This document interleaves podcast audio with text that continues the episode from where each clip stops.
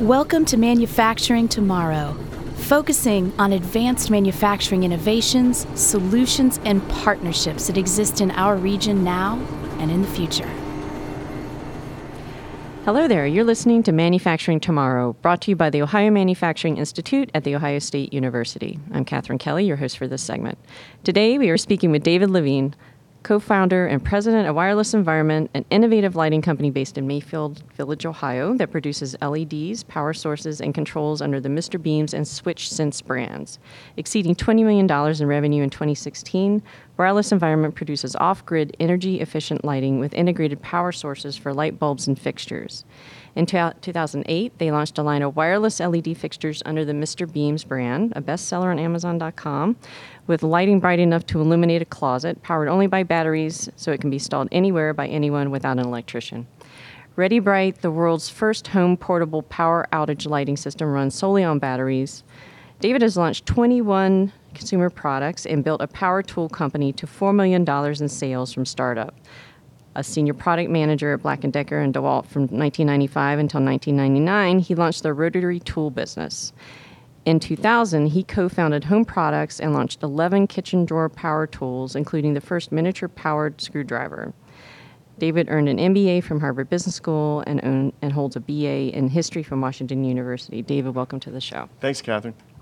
Uh, even though I provided a summary, would you offer our listeners who may not be familiar a, a, little history lesson on how Wireless Environments was founded and how it's developed as a company? Yeah, sure. Um, so in uh, 2005, uh, my grandmother was go, going to the bathroom in the middle of the night. She didn't like to turn on the light because it messed with her sleep. And she fell and broke her hip. And um, it really led to some thinking uh, of how can we do this better? What, what device could we have invented that would have prevented this added safety and, and, and security in the house. And uh, my partner, Mike, current partner, Mike Recker, who's our CTO and co founder, he and I were friends from Baltimore. He's an electrical engineer, so I called him and we just started talking about what we could do. Uh, a week later, we started breadboarding uh, some and you know just kind of pulling apart other products. And it turns out right then LEDs were starting to be used for general illumination. Before 2005, all you saw LEDs were used for were basically flashers or indicators on VCRs at the time. So uh, we, our timing was just right that the LED companies were getting more brightness out of their, out of their devices and by using batteries and motion sensors, we put together a whole line of products that would stay off when you don't want them and go on when you want them. And that and was the beginning of wireless environment. And in the whole process, you have 25 patents filed and 13 patents issued? Yeah, so it, we're kind of an unusual consumer product company. You've got your products, and in, in a lot of cases, it, it, patents aren't relevant in consumer products. It's distribution, right? And it's constantly updating the products and making good products. But um, our vision from the start was if you take lighting off the grid uh, so that it's operating without electricity, what else could you do with it? And when we started looking at that world, it got very exciting for us. We didn't know if we'd ever be able to capitalize on it, but we wrote a 90 page patent that had every idea we could possibly have. And for the last 10 years, we've just been pulling uh, those ideas. We get the priority date of that idea because it was published in a patent, and we just do these continuations. And, and we've really just discovered that um, when lighting is off the grid, first of all, you can detect power outages wirelessly and then have wireless lights that go on in your house, which had never existed. And then once the lights are off the grid, they can communicate with each other and you can communicate with them. And it's a really exciting world right now. And I would, I would expect from the way that the home is going with a completely wireless environment that you, there are many other options for you in the future. So uh, it's a good point. You have all these systems uh, such as Nest and Ring and um, uh, SmartThings from Samsung and Google Home and the and, and the Amazon Echo. So the idea of allowing those devices to control our lights, which are installed without any wires, so five minutes. Congratulations on uh, on your company landing on the 2016 Inc. 5000 list that recognizes the fastest growing companies in the country. I know that. Uh, that that is a major coup. So, what do you see as key to the company landing there? Our growth is um, by improving the safety and security of people's homes. and um, we do it at a $10 to $40 cost. So I think my, uh, and you talked about my previous company was a power tool company, power tools that ran on alkaline batteries. And I've learned to live in that space where good enough is good enough. Like you can, uh, for a powered screwdriver, um, to really drive a one inch uh, screw into a, a, piece of pine without a pilot hole takes a certain amount of torque, and therefore you need, it's a certain amount of cost. That's probably a $20 screwdriver. And our thinking was at $10, what can you do and is it enough? And yeah, we figured out you could do about 80% of what you need to use a screwdriver for at $10 and, and you could store it in a kitchen drawer because it's alkaline batteries. You don't need to be charging it all the time. So that space has been really fruitful for us. There, so let's talk about lighting. When, when it's dark out in your backyard and you let your dog out, um, and, and there could be a skunk, there could be a coyote up here where we are in, in Columbus. I'm sure you have coyotes also. Mm-hmm. Um, you know, any light, five lumens of light will tell you if there's something out there. So if you're competing with no light, then any amount of light can get you there. And if we can do it for $20 and you can install it yourself, there's a huge market. And I think the bigger companies tend to overlook this. They have in their mind, we need to either mimic what wired lights are or look at what people are currently using lights for. And instead we said, let's see what we can do where 80%, we get 80% of the way there, but we save people so much money and they can install it themselves. And I think that's, that's the rapid growth. I think what I'm most proud of is we've done it by raising only $1.3 million in equity. So all those patents, um, we've, we've just gotten ourselves to the next milestone and then raised a minimal amount of money, gotten to the next milestone. It's, it's created this bootstrapping mentality. It, we, we're really scrappy and we continue to be scrappy and um, we're able to control the company still, you know, with all this growth. That's really impressive. And I had mentioned earlier that uh, that you sell your products on Amazon.com, and uh, that began in 2011, right? That's right. They um, were the perfect partner for us at the time because you have people who are searching for new new brands and new ideas. They're a little more upscale. They do their research, and um, with a few good reviews, we were able to overcome a no-name brand. The Mr. Beams was nothing to anyone in 2011, but with um, now we have one light, our first light, Catherine, 6,000 reviews on Amazon, and on average we have like 4.3 stars out of five. So Amazon was just perfect for us. It's a meritocracy. If you're getting good reviews, it doesn't matter if you're GE or you know or Mr. Beams, people will will find you, and it's been a great relationship. And based on uh, what I know from you, the, the customer service is key. Our philosophy is, you know, just make the customer happy. And if someone writes in on a Saturday and our customer service team isn't going to see it till Monday, it drives me crazy. So I answer all the uh, the customer emails over the weekend.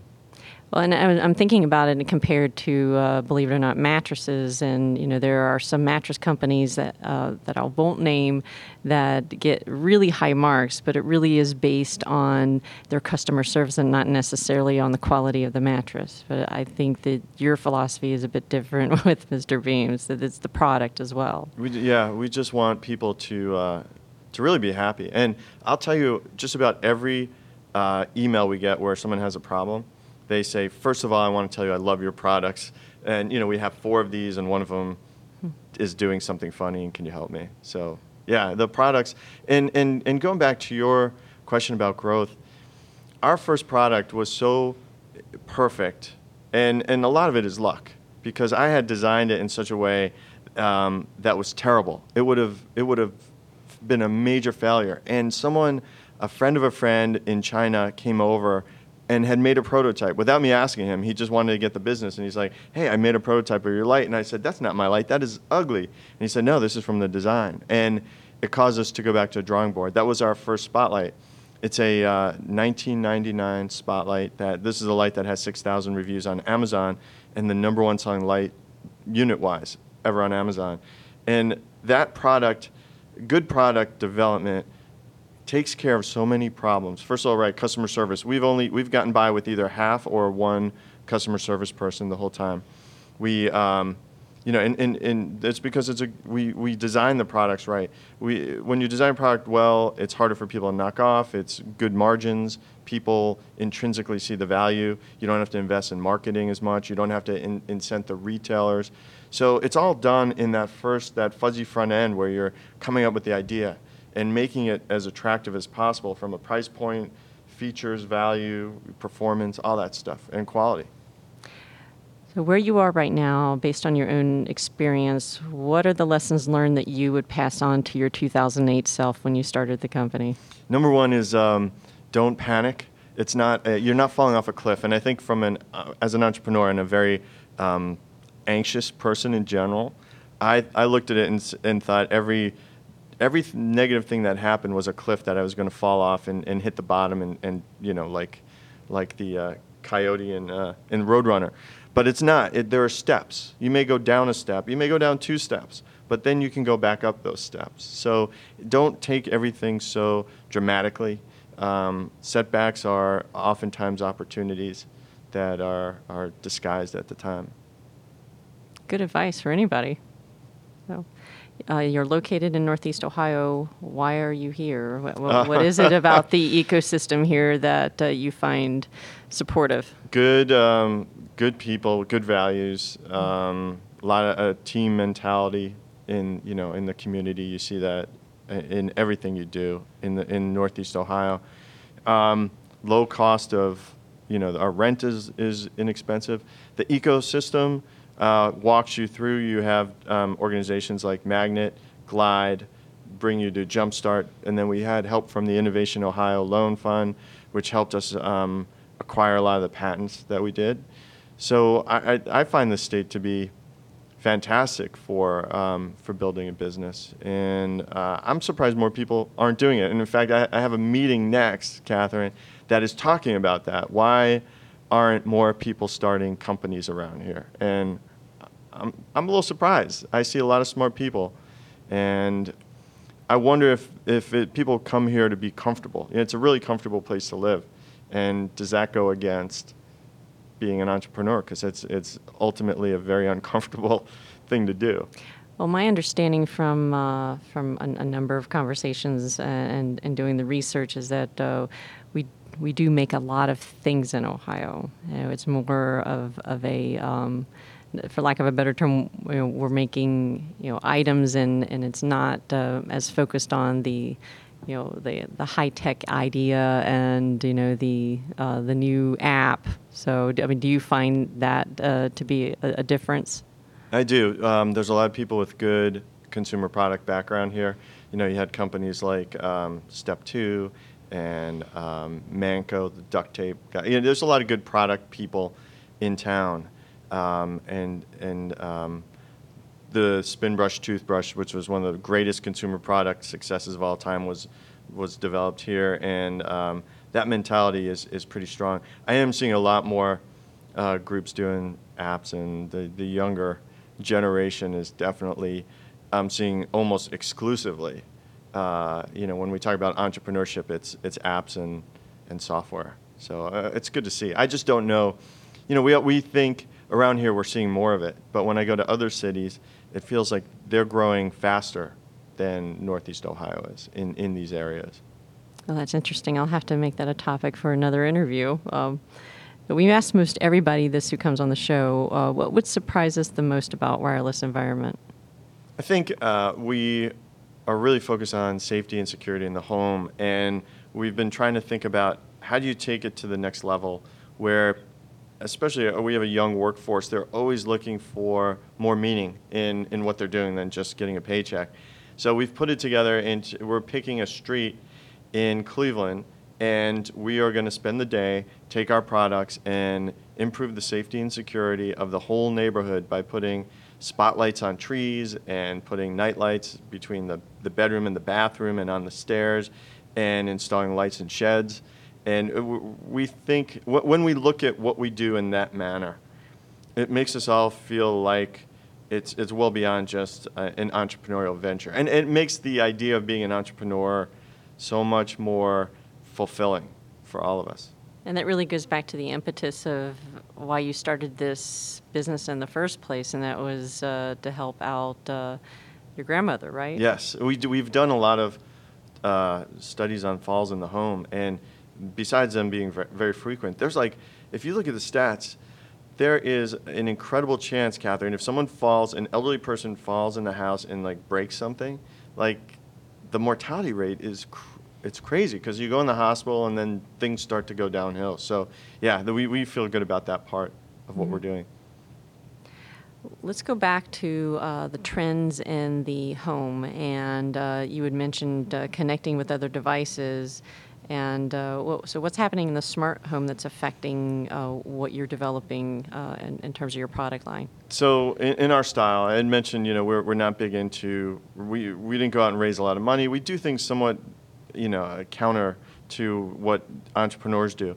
Smart home is something that has intrigued us, but also annoyed us at the same time. Like, why you need a connected blender, right? Like that, we've always wondered, like, has this smart home stuff gotten out of control? The Internet of Things. There are things that just shouldn't be connected, and um, so we didn't want to just connect for the sake of connecting. But so many people have asked us, hey, can I adjust the auto shut off time on your lights? Can I make the lights brighter or dimmer? Or can I tell them I'm on vacation and if they detect motion, they should do something different? Um, and we thought, okay, so there's something there that would be nice to connect with a, a device. And then we also started playing with um, what if your lights could notify you? So let's say you put, uh, this is my, my dad all the way, right? My dad's retired, lives in Florida, and the mail is like the biggest thing for him. He waits for the mail. I don't know what he gets, still gets in the mail because he's big on email. But um, a device, uh, a motion sensor you put in the mailbox, when the mailbox is open, it sends you a text. It just sends you a notification, hey, mailbox.